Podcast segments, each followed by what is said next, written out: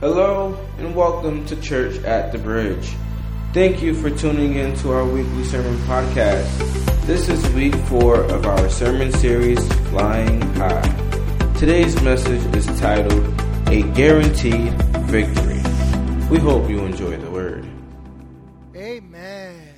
Good morning. Hey, I want you to do me a favor. I want you to reach out to somebody you don't know, and I want you to just give them a high five. Somebody you don't know, someone you don't know, someone you don't know. All right? Go, go for someone else you don't know. Go for someone else. All right? Okay, one person got the idea. All right? Now, you know what's interesting as I was watching you all do that, um, I saw a lot of smiles and all that, and Pastor Ned kind of tipped the hand and told you what I'm talking about today. But we've been in a series for the last several weeks entitled Flying High. And we have been talking about, uh, we've been looking to the Bible in regards to the life of this guy named Nehemiah. And uh, Nehemiah was an interesting person because Nehemiah was not unlike you and I. Uh, and I'll tell you what I mean by that. Nehemiah has been where you and I have been in that we get comfortable sometimes in life. You ever been there? It's kind of comfortable, you know. This is what I was taught. This is where we live. This is how we do it, right? This is all I know or this is just my space, right? This is this is what I like.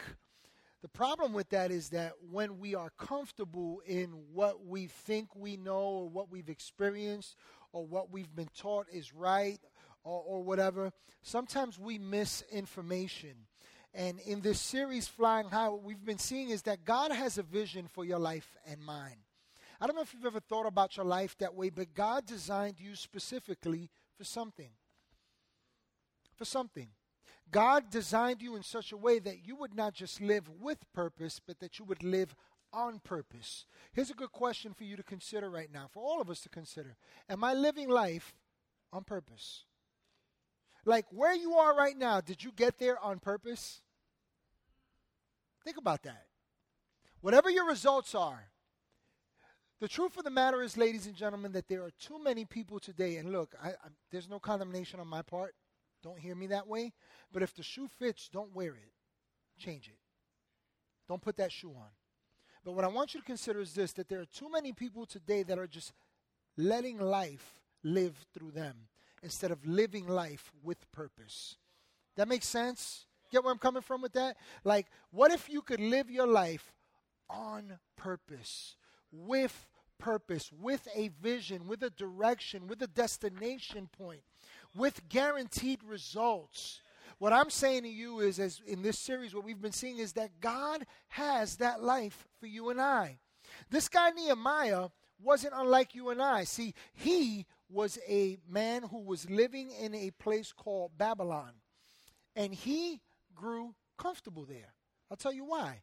Because the people of Babylon came and invaded Jerusalem and they destroyed the walls of Jerusalem. They destroyed the temple of worship. And in doing so, they destroyed the hearts of these people. So much so that the people of God settled for life in rubble. They settled for less than God's best. They turned away from their worship of God and they turned to their worship of anything and everything else that life threw at them. And so the Bible tells us, as we saw over the last couple of weeks, and I want to encourage you because I'm not going to really be able to dig into the previous uh, topics from the series, but go check us out on the website, ctbny.com. You can listen to all the messages there. You could find us on SoundCloud. You can find us on uh, iTunes. You could get our app. There's many ways for you to listen to what we've been talking about. But uh, this guy Nehemiah is kind of he, he, becomes he rises through the ranks and he becomes the cupbearer of the king this guy named king artaxerxes. And you would think you know as a cupbearer he's like one of the guys that serves the king so he lives in the palace. You would think man this guy's arrived. But really he's stuck just like the rest of them. And then one day he gets wind from his brother hanani that the walls of jerusalem are destroyed and the people are disheartened. And something happens in his heart. He begins to see something that nobody else really saw. Everybody saw the walls down. But Nehemiah caught a vision from God and he found purpose for life. He found that God designed him for something. Just, just like God designed you for something. If you believe that, say this with me God designed me for something. Now, listen, right now, for some of us, we may just be saying that. But my prayer is that today, the Word of God would speak to your heart and you would begin to see that you have a purpose, that you can live on purpose, that you fit neatly in a puzzle, uh, that you're a puzzle piece that fits neatly in God's grand design. So, what we found over these last several weeks in this series, Flying High, is that in order to live that life that way, to discover that from God, we've got to get a vision from God. We've got to see what God sees. See, vision from God is to your life what wind is to wings that spread. It gives you a gust and a, gives you the ability to rise high, to soar. And so, over the last couple of weeks, uh, we learned a couple of things. We learned that one, you're a solution waiting to happen. In week one, we learned your solution waiting to happen. There, there's a design. There's something that God has for you, and when you get a hold of that, here's here's what you could get. You, you could bet your bottom dollar on that you're going to see it, but no one else is going to be excited about it. You're going to go, wow, oh man, oh, man, God, I'm believing you for something. Or maybe you don't believe in Jesus, but there's something that God is stirring in your heart and you see it and you get excited about it, but no one else is excited about it. See, when you discover, when you understand that you're a solution waiting to happen, you're prepared to endeavor upon the vision that God has for your life because you will find the opportunity and you will run with it when you see it.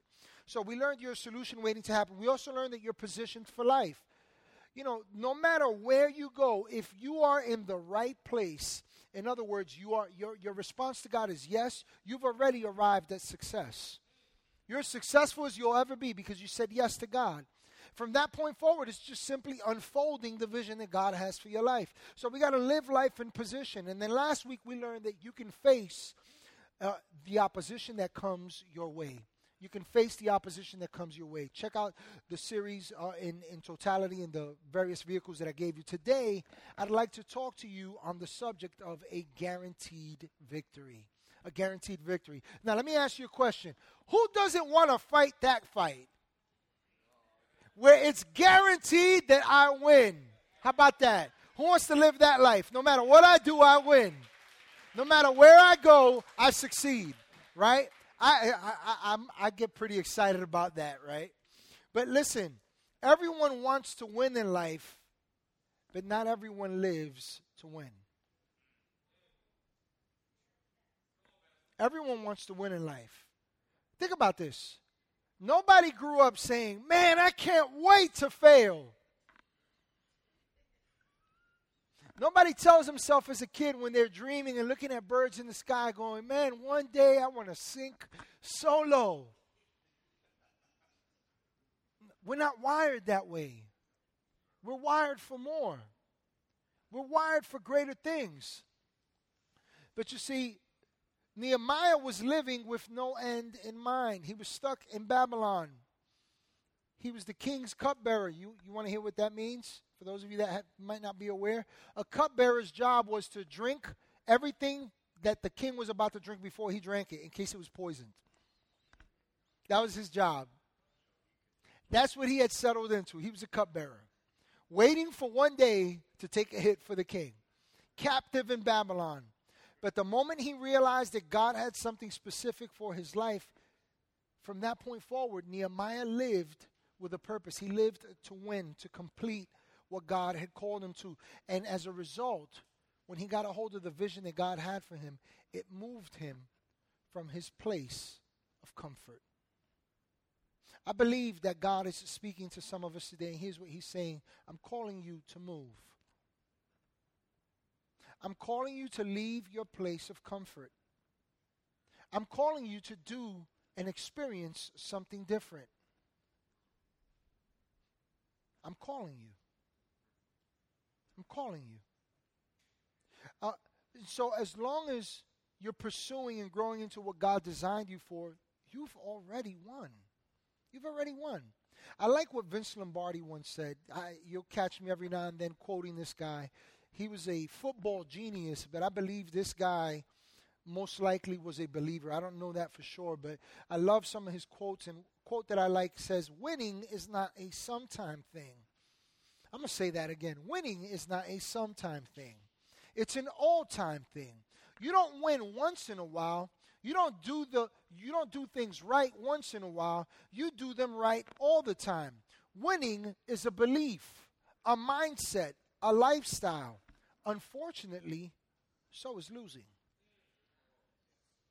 What I love about this quote is that it reveals something about what we're going to talk about today. This quote in particular speaks within the context of a team. A team. And so, as we'll see today, God will give you a vision that points you to a greater purpose in life. But one of the secret ingredients that He employs to guarantee that you succeed is people. Specifically, a united people. One vision, one mission, one purpose. Listen, there is nothing that God will call you to that He will call you to do alone. It just doesn't work that way. That's not the way we were designed. Last week we ended with the point that in the face of opposition, we have to remember that we can't do it alone. And I told you last week, I'm setting you up for this week. See, when Nehemiah arrived in Jerusalem, we saw over the last several weeks, he arrived with an army provided by the king. He provide he, he, he arrived with building materials provided to build. He arrived with letters of authority. He had everything that he needed except a team. And it wasn't like the people of Israel were excited when Nehemiah came. That the Bible doesn't give us that reflection. What we do see is that Nehemiah had a vision, but he had no help. And to make matters worse, he had a lot of enemies. He showed up to a bunch of opposition, and prior to his arrival, the people of Israel lived in ruins. They were disheartened. They lived in a weakened state. They were scattered. And when Nehemiah shows up, he shares the vision that God has given him for them, for his life. And the thing about it is this that they're all living in ruins, and all of a sudden they get a hold of a vision from God, and they unite, and they went from being disheartened to believing. They went from living in ruins to raising the ruins and building something. They went from a place of weakness to great strength. See, the glue that ties all this together for life, the glue that God provides for us to succeed and fulfill the vision that specifically has for our lives is called unity. Unity. See, where there's unity, there's always victory. Where there's unity, there's always victory. These people were weak. Listen, they gave up on God. They settled for ruins. They settled for second best. They said, "Well, you know, this is the hand that that life dealt me, and this is this is what I, this is the game I got to play." And all of a sudden, these weak, disheartened, unbelieving people get together, and something happens. They felt weak, they looked weak, they lived weak, not realizing that their strength was right among them. See, even the weak become strong when they're united. These people were weak. They were weak in belief, weak in heart, but they were still chosen by God. And let me say something to each and every one of us because I know that while I'm talking to you, there's somebody talking to you too. Maybe it's your past. Maybe it's your current circumstances. Maybe it's your experiences. Maybe it's the devil. Maybe it's you yourself and your own self talk. And what I want you to hear is this that you are chosen by God. I'm going to say that again. You are chosen by God. Not only are you chosen by God, you're loved by God. Not only are you chosen and loved by God, you're, you're chosen, loved, and equipped by God. Not only are you chosen, loved, and equipped by God, you're chosen, loved, and equipped and called to greater things by God. You are God's solution. You are the piece to the puzzle that God wants to place somewhere. I think it's about time we begin to get a hold of this as a part of the vision that God has for our life. That we belong in unity in a place where God will encourage and build and lift us up. But unfortunately, there's this predominating mindset in this world that says, just do you, baby. Just, just live your life. let me, let me show you something from the book of Nehemiah, chapter 3, verses 1 through 4. This is going to bore you because you're going to hear all these names and you're going to go, huh? What? This? That? Just, just follow me for a moment. Follow, follow what the word says because I want to show you something. Nehemiah chapter 3, verses 1 through 4. The people gathered together. Now they're at the building point. It says, Eliashib, the high priest, and his fellow priests went to work and rebuilt the sheep gate. They dedicated it and set its doors in place, building as far as the Tower of the Hundred, which they dedicated as far as the Tower of Hananel. The men of Jericho, so this is just giving us an account of all these groups of people among Israel that are in Jerusalem and that are coming from outside of Jerusalem to build, to, to, to endeavor upon the work that God is calling them to. Verse 2 The men of Jericho built the adjoining section, and Zaccur, the son of Imri, built next to them. The fish gate was rebuilt by the sons of Hassenaah. Um, they laid its beams and put its doors and bolts and bars in place. Meremoth, son of Uriah, the son of Hakkoz, repaired the next section. Next to him, Meshullam, son of Berechiah, the son of Meshezabel, made repairs, and next to him, Zadok, son of Baana, also made repairs. I know, right? What does that mean? Let me point your attention just to verse 4. I want you to notice that in every verse that we read, here's what it says. Next to him, next to him, Meshullam, son of Berechiah, the son of Meshezabel, made repairs. And next to him, Zadok, son of Baana. You, you, some of you ain't getting this. Listen closely.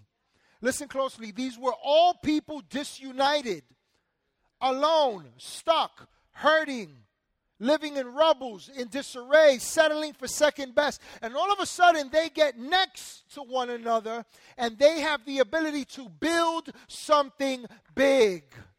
Listen closely. God has called you to great things. And He says, listen, just look to the left and to the right to all the people that I'm placing in your life. Because listen, there's, there's an Ethiopian uh, uh, an Ethiopian uh, proverb that I once heard that goes something like this. It says, "A bunch of spiders, many spiders, can tie down a lion." See, individually, they can't build anything nothing sustaining. But all of a sudden, you get them all together, and what they build with that with, with, with that web will tie down a line. You getting a picture here? And so you would think that after having experienced such great success, because where we've been, where we've left off, the, the people of Israel are now united.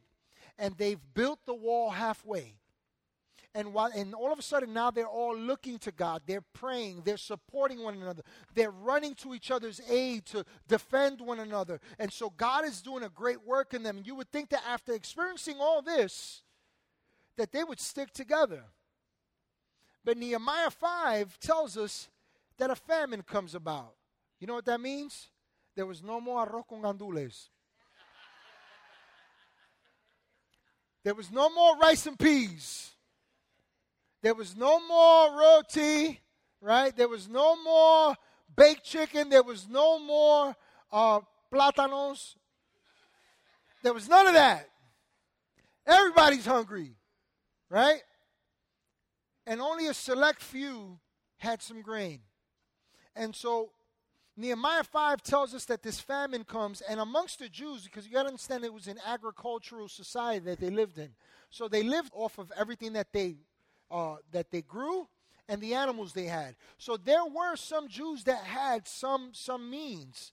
But Nehemiah 5 tells us that when the famine came about, that division began to arise among the people. Some people had it so bad that they began to mortgage their fields. So here's what it looked like. My field isn't growing anything now, but it has the potential. But I have nothing to eat. So, hey, brother, would you allow me to give you my field? I'm going to mortgage it to you right? And you give me some grain and then what i'll do is as i as, as i get back on my feet i'll pay you back for that land so i could get it back from you right? So they began to mortgage their fields their vineyards and their homes to their fellow jews. But listen it got even worse. Eventually they ran out of resources again and so what they started to do was to give their children off as slaves in hopes that they can someday get back on their feet and buy their children back. And so let's see how Nehemiah addressed this challenge because we learn something here about the vision that God has for our life and the role that unity plays. Listen to what he says in Nehemiah 5, verses 8 through 9. It says, As far as possible, we have bought back our fellow Jews who were sold to the Gentiles. Now you are selling your own people? Only for them to be sold back to us, they kept quiet because they could find nothing to say. Watch what Nehemiah says in verse 9. So I continued, What you are doing is not right. I want to pause right there for a moment because I want you to consider what Nehemiah is addressing here. He's not simply addressing the issue of them mortgaging their homes and their and their and their uh, fields and their vineyards. He's not simply addressing the that issue. He's addressing what they were doing to each other. That they were using one another, that they were taking advantage of one another, that they were divided. And listen to what he says. Listen to what God says to you and I. And I think it's important for us to pay attention to this because each and every one of us knows what it is to live for ourselves. And here's what he says this is not right.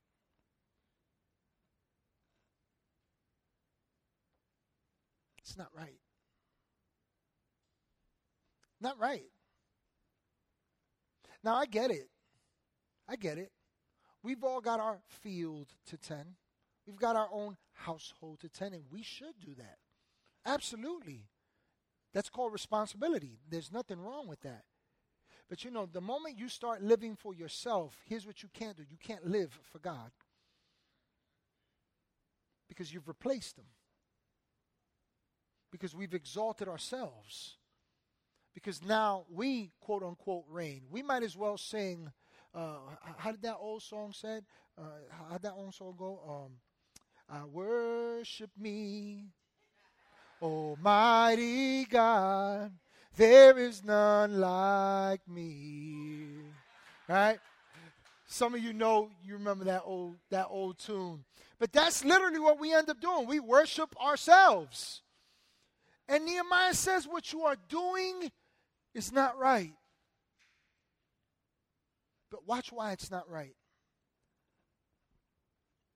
Continue in verse 9. It says, So what you're doing is not right.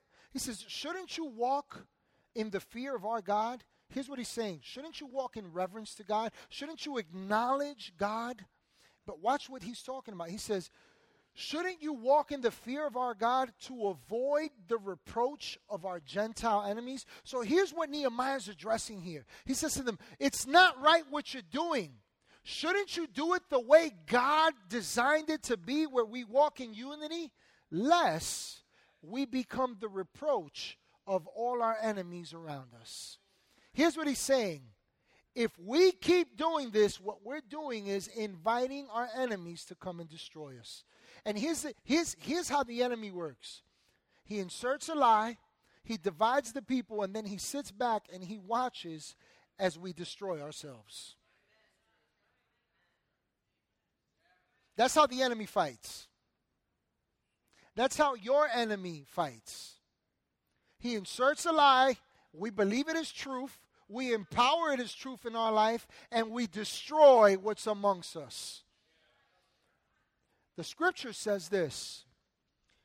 The scripture says that where strife is, you know strife is? Strife is disunity magnified. It's unity torn down.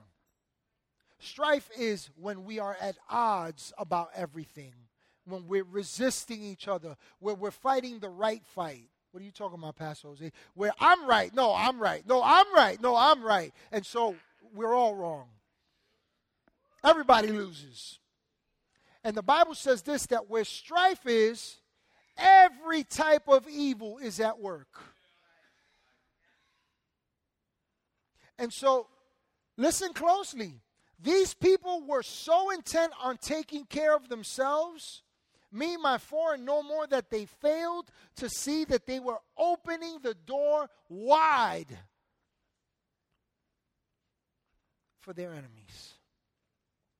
And Nehemiah points something out to them in saying this. He, we learn something from what he says. See, division is an open invitation for the enemy to stop what God has called you to.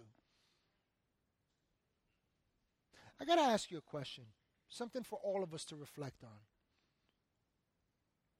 What does unity look like in your life?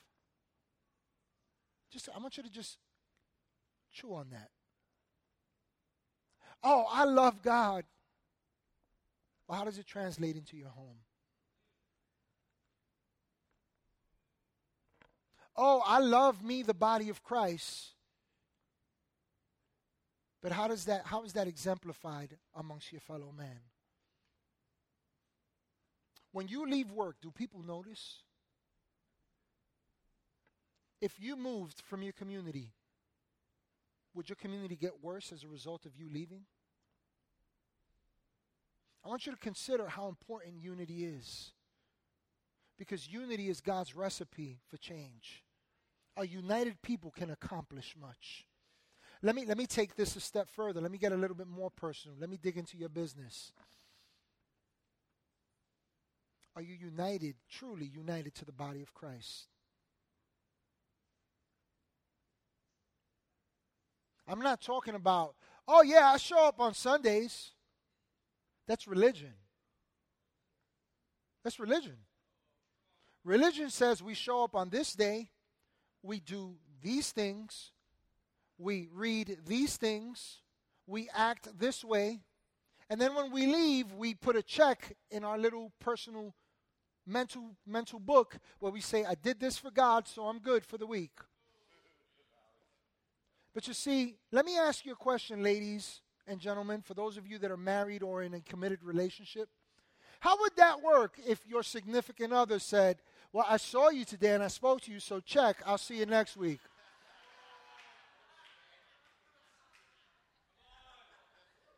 How'd that work? It's not going to work, right? I know Annette Vasquez ain't accepting that. She will kill me and then raise me from the dead.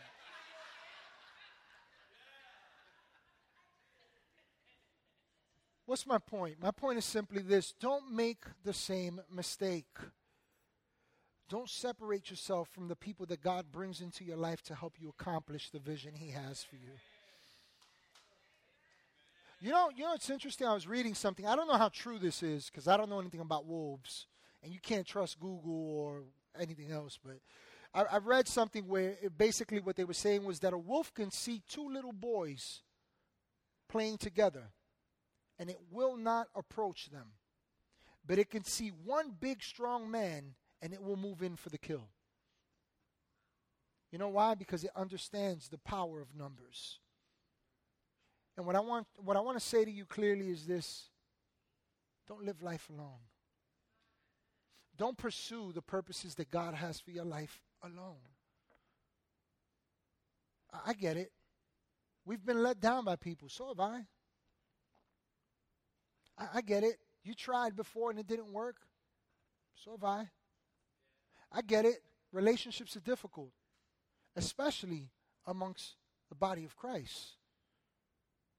But what I'm saying to you is that it's worth it.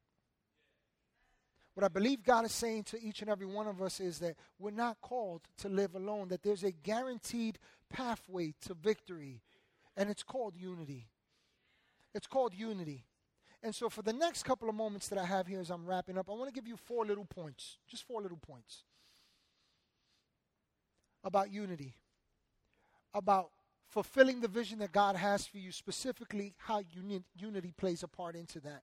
The first point that I want to make to you is simply this that it's hard to find a winning team. It is hard. But it gets harder if we don't make the effort. Life gets a lot harder if we don't make the effort. Let me put it to you another way unity takes effort. Having a team takes effort.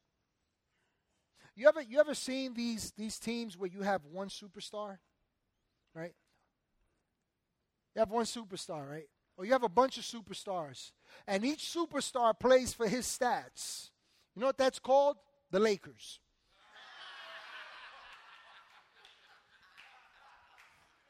I'm sorry. Let's make sure we delete that from the video. No, my, my point with that is this that there's no effort in that. The effort is all for me. Let me read to you what the Bible says in Ephesians chapter 4, verse 3. I can't believe I said that. I'm sorry. You got to pardon me. I'm not the most polished guy, but anyway.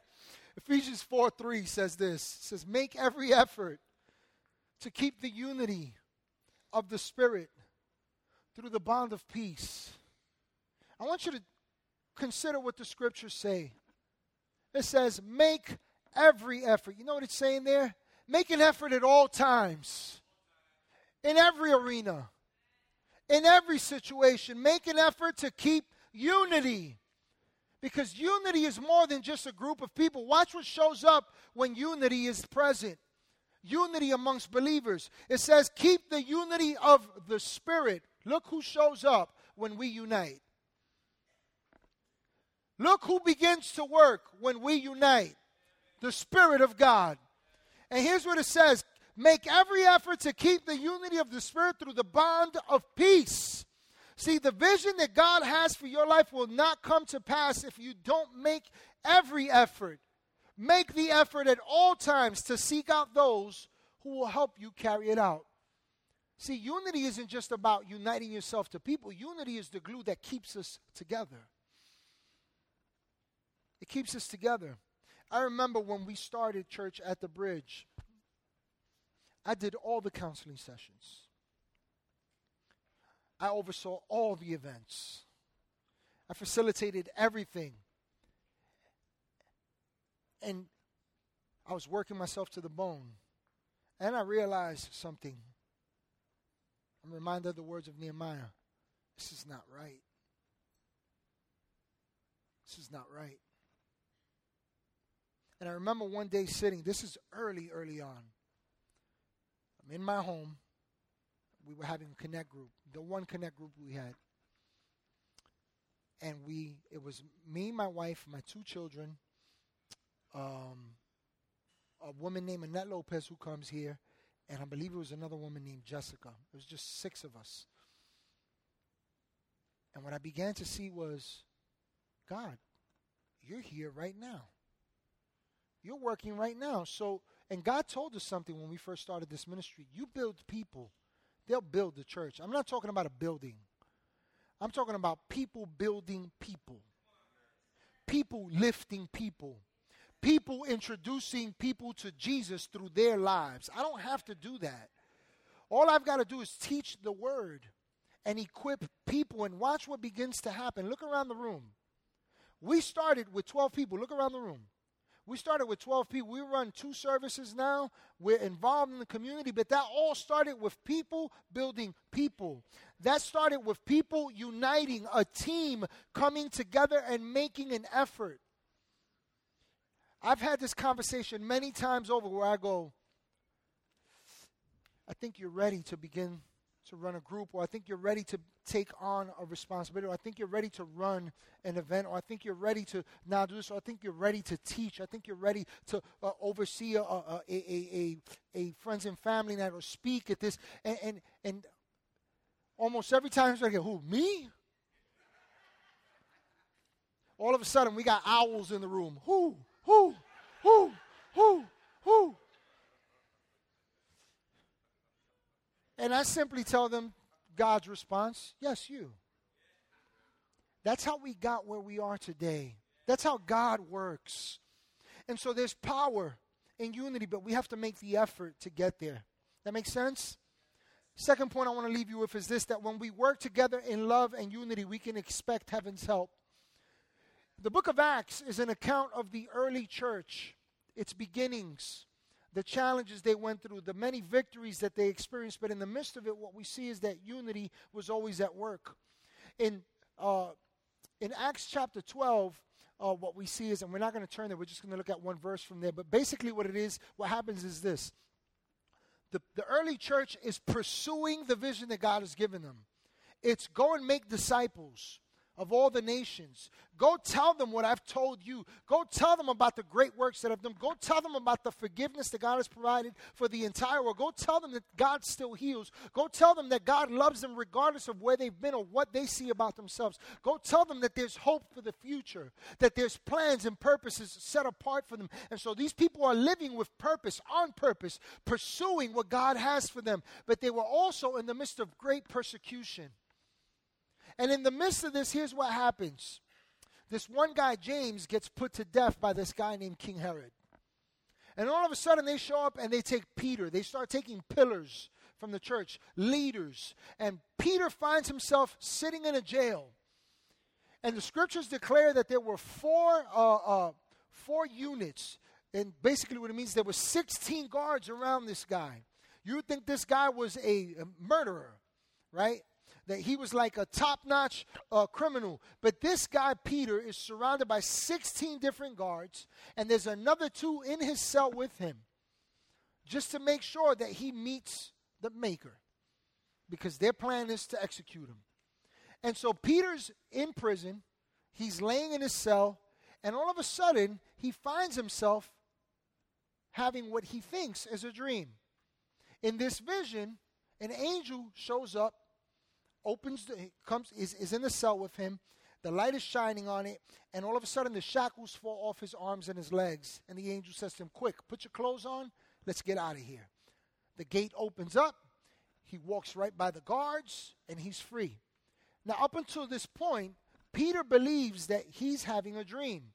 And then he realizes this is really happening. Look at Acts chapter 12, what happens when he gets when, after he gets out of there. It says, When this had dawned on him, he went to the house of Mary, the mother of John, also called Mark. Listen closely to this, where many people had gathered and were praying. Me tell you why I share that with you. Because while it might seem that Peter was alone in a cell, he wasn't. See, unity has nothing to do with the proximity of people around you. Unity has everything to do with a heart knit to one another that says, I love you no matter how far you are, no matter what you're going through, no matter what it looks like. I'm united unto you. I love you and I'm united to you. And so I make this point to you again that when we're together in loving unity, watch what happened.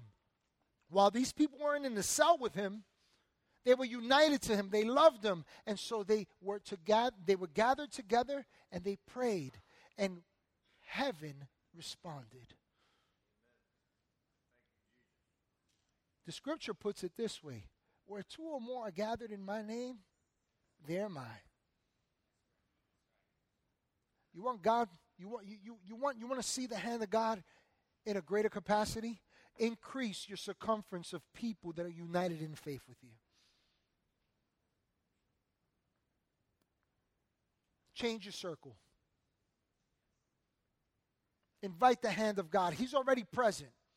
He never leaves you, He never forsakes you. But we need one another. And so,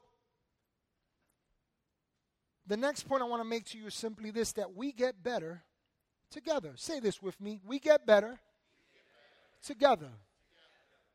Now, out of everyone here, I saw one person look around and go together. Oh, I get it. Oh, Pastor, this is good. I'm listening. Great. But don't miss together in the process. Proverbs 27 17 says this Iron sharpens iron, and one man sharpens another. I want you to see something. It takes iron to sharpen iron, but watch what it takes to sharpen you, another man. another person. Listen, I get it. Oh, but you, you, you don't understand. I'm comfortable alone. I'm comfortable with these group of people. We grew up together. We know each other from way, way, way, way, way, way, way back. And that's where they are when you need them, way back. That's where they are. Way back. Yeah, they got your back all right. Let me ask you a question. Is the people that you live in unity with, or that you think you're united to, do they sharpen you? Do they make you better? Do they encourage your faith? Do they offer you something that pulls you up and not pulls you down instead?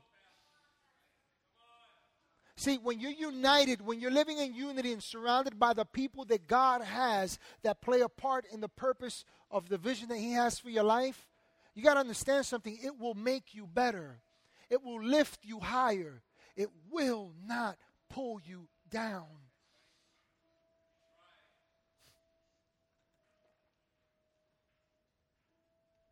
You know, I, I, I, I run into countless people in ministry. I go to conferences and, you know, I, I try to sharpen my blade and build relationships with people. And I've been around a lot of pastors, and, and I'm going to just clue you into some of the conversations that pastors have when they get together. This is the number one question you hear. How many people you running? How many people you got in your congregation? You know, I got sick and tired of that question because literally what we're saying is let's see who's got it better. You know, according to Scripture, you know what the answer to that question is? Here at Church at the Bridge, it's about 260 people. Not that that matters. But you know what the truth is about here at Church at the Bridge? Here's the answer to that question How many people you running? One. Because we're one body, we're one people with one purpose serving one God, pursuing all that God has for us. We're one. I get it, we're different. I get it, we have different experiences. I get it, we have different skin tones. But, you know, even what we call color today and race, that's man made. You don't find that in the Bible. We're one. Though we're many, we're one. One body. And we get better together when we understand that as one, we're sharper. As one, we're stronger. Listen, there may be some days when you come in here and you are down and out, or so you believe. But let me tell you, in the body of Christ, there's always the, the, a get back up. There's always a get up. There's always the ability to get back up because there's someone coming right next to you and say, I know you're down, but let's keep building. Let's keep raising the walls. Let's keep doing what God has called us to. And so be mindful of who you surround yourself with. Because as the scripture says, bad company does corrupt good character. Anything outside of unity with people that will encourage all that God has called you to will dull you. It won't sharpen you, it'll dull you. It's like going and throwing your head upon a rock every single day and somehow believing that it makes you better. It doesn't. And the last point I want to leave you with here is simply this that all can work, but together all can win. Listen to what I'm saying here. Everybody's living their life. I call that work. Solomon says, all the things that we do under the sun, all the labor, he says it's, it's vanity. It's empty. It's empty. And here's my point with this that every one of us can focus upon my job, me, my four, no more, my fields, my home, my thing, my interests. But together, everyone wins. Alone, you lose. Let me prove it to you. Ephesians 4 15 and 16 says this instead, speaking the truth in love, we will grow to become in every respect the mature body of Him who is the head, that is Christ. So here's what the scripture's saying there. Together, we grow, we mature to be just like Christ. But watch how that happens. Verse 16 From him, the whole body, joined and held together by every supporting ligament, watch this, grows and builds itself up in love as each part does its work. A couple of weeks back, I had an accident on my motorcycle and went down. And I hurt this shoulder, my right shoulder. It was pretty bad. Um, and yep, I faked it till I made it. I walked in here and yeah, God bless you, brother. God bless you. Oh, don't, right? Some of you actually witnessed that, right? And I tried to hide it as best as possible. Hey, I don't hide anything. I'm just me. But my point with that is this: that so I went to physical therapy, you know, and I was doing this physical therapy, but I was focusing all the exercises and everything they were giving me on this arm, right? Here's what started to happen. I began to develop pain in this arm. I said, Why? I didn't even go down on that side. You know what the physical therapist told me? You've been overcompensating. You've been using one arm while not growing the other. And so now what you're experiencing is debility, weakness in this arm because you've been strengthening this one while not paying attention to the other one. Are you starting to get a picture of what I'm talking about here?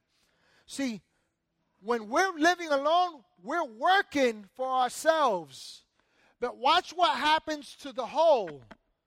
We grow weak. And so, why not follow this recipe? See, all of us can go for our own win, pursue our own life, but together, we can all win. Listen, you'll change a city that way. You'll change communities. You'll change households. You'll change mindsets in this world if we could just get this. I get it, I could work. I could do me. But why not instead do us? Why not focus on one another? See, together we win, but alone, all we do is work, and it's vanity. Let's stand here today. I believe that each and every one of us have received something today. Maybe you came here. Maybe you were dragged here. Maybe you're watching online because somebody keeps forwarding you messages about, you got to check this out. But whoever you are, wherever you are, whatever your life stage or age or experience is, I believe this that God's word applies to your life. It has something to say to all of us. And today I believe that God is challenging each and every one of us to step out of our comfort zone and to experience something that maybe we've never done. It's finding true belonging, it's discovering purpose, it's experiencing change, but not alone. It's with Him and His people.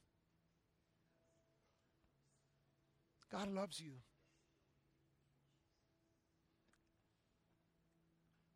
He's got the very best for you.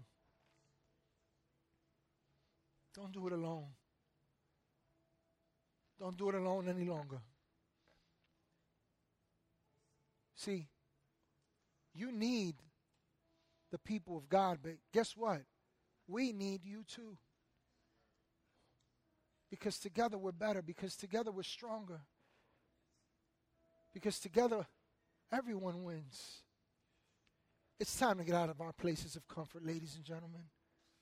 It's time to rise to higher places, experience great things with God in unity.